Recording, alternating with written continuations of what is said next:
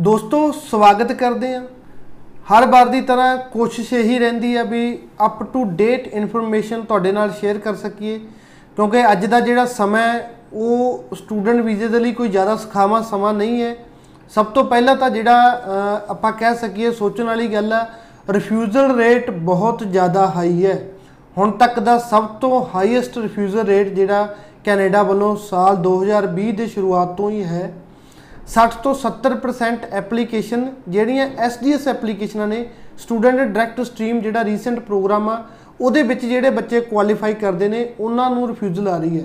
ਬੱਚੇ ਦੇ 7-8 ਬੈਂਡ ਹੁੰਦੇ ਆ ਚੰਗਾ ਕਾਲਜ ਹੁੰਦਾ ਹੈ, ਚੰਗੇ ਕੋਰਸ ਦੇ ਵਿੱਚ ਐਡਮਿਸ਼ਨ ਲੈਤੀ ਹੁੰਦੀ ਹੈ ਬਟ ਐਪਲੀਕੇਸ਼ਨ ਸਬਮਿਟ ਕਰਦਾ 3 ਟੂ 4 ਮੰਥ ਵੇਟ ਕਰਦਾ ਆਫਟਰ 4 ਮੰਥ ਜਿਹੜੀ ਉਹਨੂੰ ਰਿਫਿਊਜ਼ਲ ਮਿਲ ਜਾਂਦੀ ਹੈ।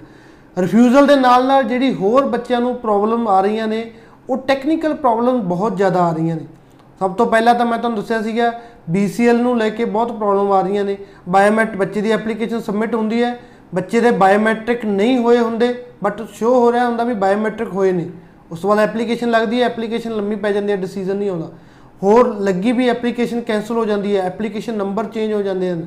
ਬੜੀਆਂ ਪ੍ਰੋਬਲਮ ਬੱਚੇ ਇਸ ਟਾਈਮ ਜਿਹੜੇ ਫੇਸ ਕਰ ਰਹੇ ਨੇ, ਉਹ ਅਲੱਗ-ਅਲੱਗ ਟਾਈਪ ਦੀਆਂ ਪ੍ਰੋਬਲਮਸ ਆਈਆਂ ਨੇ ਰਿਫਿਊਜ਼ਲ ਦੇ ਨਾਲ ਨਾਲ ਇਦਾਂ ਦਾ ਲਾਸ ਬੱਚਿਆਂ ਦਾ ਬਹੁਤ ਹੋ ਰਿਹਾ।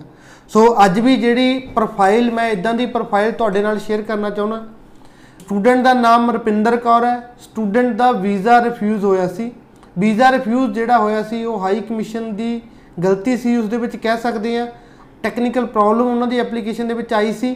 ਉਸ ਤੋਂ ਬਾਅਦ ਅਸੀਂ ਜੁਡੀਸ਼ੀਅਲ ਰਿਵਿਊ ਰਾਹੀਂ ਫੈਡਰਲ ਕੋਰਟ ਕੈਨੇਡਾ ਦੀ ਮਦਦ ਨਾਲ ਸੇਮ ਐਪਲੀਕੇਸ਼ਨ ਅਸੀਂ ਇਹਨਾਂ ਨੂੰ ਅਪਰੂਵ ਕਰਾ ਕੇ ਦਿੱਤੀ ਹੈ। ਸੋ ਥੋੜੀ ਹਿਸਟਰੀ ਜਾਣ ਲੈਂਦੇ ਆ ਕੀ ਹੈ ਕੇਸ ਕਿਸ ਕਿਸ ਤਰੀਕੇ ਦੀ ਇਹਨਾਂ ਦੀ ਹਿਸਟਰੀ ਸੀਗੀ। ਰਪਿੰਦਰ ਕੌਰ ਹੈ, ਰਪਿੰਦਰ ਕੌਰ ਦਾ ਜਿਹੜਾ ਕੇਸ ਹੈ ਵਿਲੇਜ ਦਾਨ ਸਿੰਘ ਵਾਲਾ ਡਿਸਟ੍ਰਿਕਟ ਬਠਿੰਡਾ ਤੋਂ ਹਨ। ਹੁਣ ਰਪਿੰਦਰ ਕੌਰ ਦੀ ਅਗਰ ਗੱਲ ਕਰੀਏ, ਇਹਨਾਂ ਦੀ ਜਿਹੜੀ ਬੀਏ ਜਰਨਲ ਕੀਤੀ ਹੈ ਐਂਡ ਪਹਿਲਾਂ ਇਹਨਾਂ ਦਾ ਯੂਨੀਵਰਸਿਟੀ ਆਫ ਮੈਨੀਟੋਬਾ ਦੇ ਵਿੱਚ ਐਚਆਰਐਮ ਦਾ ਕੋਰਸ ਸੀਗਾ। ਟੋਫਲ ਇਹਨਾਂ ਦਾ ਕੀਤਾ ਸੀ 107 ਇਹਨਾਂ ਦਾ ਸਕੋਰ ਸੀਗਾ ਟੋਫਲ ਦਾ। ਇਹਨਾਂ ਦੀ ਐਪਲੀਕੇਸ਼ਨ ਜਿਹੜੀ ਅਸੀਂ ਸਬਮਿਟ ਕੀਤੀ ਸੀ, ਉਹ ਕਹਿ ਸਕਦੇ ਹਾਂ ਵੀ ਜੁਲਾਈ 2021 ਦੇ ਵਿੱਚ ਸਬਮਿਟ ਕੀਤੀ ਸੀ। ਸੋ ਐਪਲੀਕੇਸ਼ਨ ਜਦੋਂ ਸਬਮਿਟ ਕੀਤੀ ਹੈ, ਉਸ ਤੋਂ ਬਾਅਦ ਜਿਹੜੀ ਬੱਚੇ ਦੀ ਐਪਲੀਕੇਸ਼ਨ ਲੱਗੀ ਵੀ ਐਪਲੀਕੇਸ਼ਨ ਜਿਹੜੀ, ਉਹ ਕੈਨਸਲ ਹੋ ਜਾਂਦੀ ਹੈ। ਕਿਉਂਕਿ ਸਟੂਡੈਂਟ ਨੂੰ ਜਿਹੜੀ ਈਮੇਲ ਆਉਂਦੀ ਹੈ ਵੀ ਤੁਹਾਡੀ ਜਿਹੜੀ ਐਪਲੀਕੇਸ਼ਨ ਹੈ, ਉਹ ਜਦੋਂ ਉਹਨਾਂ ਦਾ ਪੋਰਟਲ ਦੇ ਉੱਪਰ ਜਿਹੜਾ ਜੀਸੀਕੀ ਪੋਰਟਲ ਸੀ ਬੱਚੇ ਦਾ, ਉਸ ਦੇ ਉੱਪਰ ਸ਼ੋ ਹੋ ਰਿਹਾ ਕਿ ਸਟੂਡੈਂਟ ਦੀ ਜਿਹੜੀ ਐਪਲੀਕੇਸ਼ਨ ਆ ਉਹ ਕੈਨਸਲਡ ਹੋ ਗਈ। ਉਸ ਤੋਂ ਬਾਅਦ ਅਸੀਂ ਹਾਈ ਕਮਿਸ਼ਨ ਨਾਲ ਟੱਚ ਦੇ ਵਿੱਚ ਰਹਿਣ ਲੱਗੇ ਈਮੇਲਸ ਪਾਉਣ ਲੱਗੇ ਵੈਬ ਫਾਰਮ ਭਰਨ ਲੱਗੇ ਕਾਲਸ ਵਗੈਰਾ ਵੀ ਕੀਤੀਆਂ। ਥੋੜੇ ਕਿ ਦਿਨ ਬਾਅਦ ਜਿਹੜਾ ਬੱਚੇ ਨੂੰ ਇੱਕ ਈਮੇਲ ਆਈ ਵੀ ਤੁਹਾਡੀ ਜਿਹੜੀ ਐਪਲੀਕੇਸ਼ਨ ਆ ਪ੍ਰੀਵੀਅਸ ਐਪਲੀਕੇਸ਼ਨ ਕੈਨਸਲ ਹੋ ਚੁੱਕੀ ਹੈ।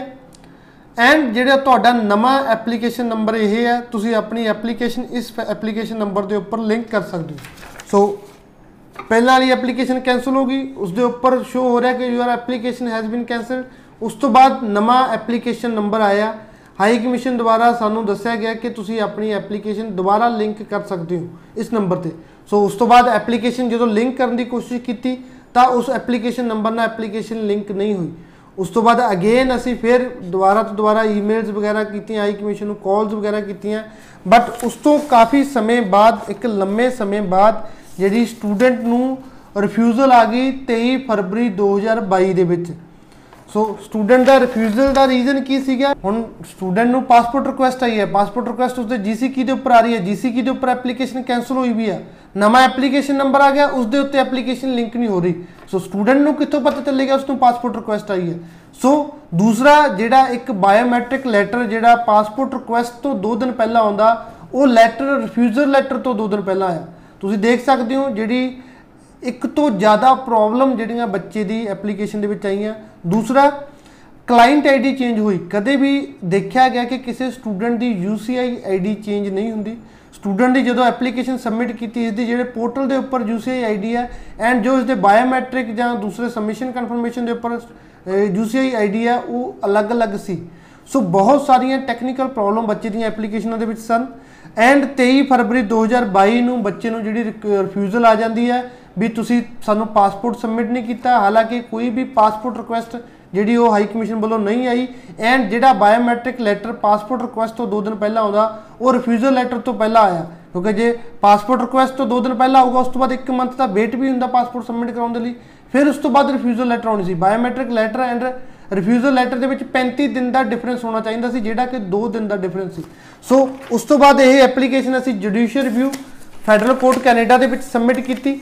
ਸਬਮਿਟ ਕਰਨ ਤੋਂ ਬਾਅਦ ਕੁਝ ਕੁ ਸਮੇਂ ਬਾਅਦ ਹੀ ਜਿਹੜੀ ਸਾਨੂੰ ਸੈਟਲਮੈਂਟ ਆਈ ਸੈਟਲਮੈਂਟ ਤੋਂ ਬਾਅਦ ਐਪਲੀਕੇਸ਼ਨ ਦੁਬਾਰਾ ਓਪਨ ਹੋਈ। ਉਸ ਤੋਂ ਬਾਅਦ ਸਾਨੂੰ ਡਾਕੂਮੈਂਟ ਰਿਕੁਐਸਟ ਹਾਈ ਕਮਿਸ਼ਨ ਵੱਲੋਂ ਆਈ। ਅਪਡੇਟਡ ਐਲਓਏ ਮੰਗਿਆ ਗਿਆ ਸਟੂਡੈਂਟ ਦਾ ਐਂਡ ਜਿਹੜਾ ਅਪਡੇਟਡ ਇਸ ਦਾ ਮੈਡੀਕਲ ਬੱਚੇ ਦਾ ਮੰਗਿਆ ਗਿਆ। ਸੋ ਸਟੂਡੈਂਟ ਦੀ ਯੂਨੀਵਰਸਿਟੀ ਆਫ ਮੈਨੀਟੋਬਾ ਸੀ।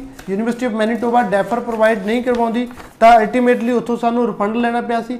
ਦੁਬਾਰਾ ਇਹਨਾਂ ਦਾ ਰੈੱਡ ਰਿਵਰ ਕਾਲਜ ਦੇ ਵਿੱਚ ਬਿਜ਼ਨਸ ਮੈਨੇਜਮੈਂਟ ਦਾ ਪ੍ਰੋਗਰਾਮ ਲੈ ਕੇ updated document new form new SOP new financial ਦੇ ਪ੍ਰੂਫ ਐਂਡ ਮੈਡੀਕਲ ਅਸੀਂ ਦੁਬਾਰਾ ਸਬਮਿਟ ਕੀਤਾ ਥਰੂ ਈਮੇਲ ਸਬਮਿਟ ਕੀਤਾ, ਕਿਉਂਕਿ ਕੋਈ ਤੇ ਵੀ ਐਪਲੀਕੇਸ਼ਨ ਲਿੰਕ ਨਹੀਂ ਸੀ, ਤਾਂ ਸਾਨੂੰ ਜਿਹੜੀ ਉਸ ਤੋਂ ਬਾਅਦ ਜਿਹੜੀ ਅਪਰੂਵਲ ਜਿਹੜੀ ਬੱਚੇ ਦੀ ਅਲਟੀਮੇਟਲੀ ਸਾਡੇ ਕੋਲ ਸਾਲ ਜ਼ਰੂਰ ਲੱਗ ਗਿਆ, ਕਾਫੀ ਪ੍ਰੋਬਲਮ ਬੱਚੇ ਨੇ ਬੀਅਰ ਕੀਤੀਆਂ ਬਟ ਐਟ ਦਾ ਐਂਡ 1 ਸਾਲ ਦੇ ਵਿੱਚ ਬੱਚੇ ਨੂੰ ਜਿਹੜੀ ਪਾਸਪੋਰਟ ਰਿਕੁਐਸਟ ਆ ਗਈ ਹੈ ਸੋ ਮੇਰੀ ਇਹ ਗੱਲ, ਇਹ ਜਿਹੜੇ ਸਟੂਡੈਂਟ ਬਾਰੇ ਦੱਸਣ ਦਾ ਰੀਜ਼ਨ ਕੀ ਸੀ, ਕਿਉਂਕਿ ਇੱਕ ਰੁਪਿੰਦਰ ਨਹੀਂ ਹੈ ਇੱਥੇ ਕਈ ਰੁਪਿੰਦਰ ਨੇ।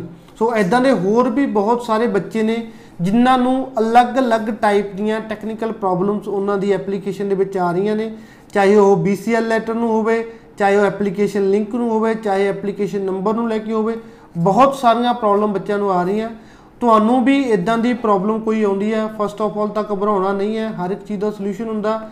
ਸੋ ਹਾਈ ਕਮਿਸ਼ਨ ਦੇ ਨਾਲ ਟੱਚ ਦੇ ਵਿੱਚ ਰਹੋ, ਤੁਸੀਂ ਕਾਲ ਕਰ ਸਕਦੇ ਹੋ ਵੈਬ ਫਾਰਮ ਫਿਲ ਕਰੋ ਈਮੇਲ ਕਰੋ ਫਿਰ ਵੀ ਜੇ ਅਲਟੀਮੇਟਲੀ ਤੁਹਾਡੀ ਰਿਫਿਊਜ਼ਲ ਆਉਂਦੀ ਹੈ ਜਿਸ ਦੇ ਵਿੱਚ ਤੁਹਾਡਾ ਕਸੂਰ ਨਹੀਂ ਹੈ, ਤਾਂ ਤੁਹਾਡੇ ਕੋਲ ਆਪਸ਼ਨ ਹੈ, ਤੁਸੀਂ ਜੁਡੀਸ਼ੀਅਲ ਰਿਵਿਊ ਦੇ ਰਾਹੀਂ ਆਪਣੀ ਐਪਲੀਕੇਸ਼ਨ ਨੂੰ ਰੀਕਨਸੀਡਰ ਕਰਵਾ ਸਕਦੇ ਹੋ। ਧੰਨਵਾਦ।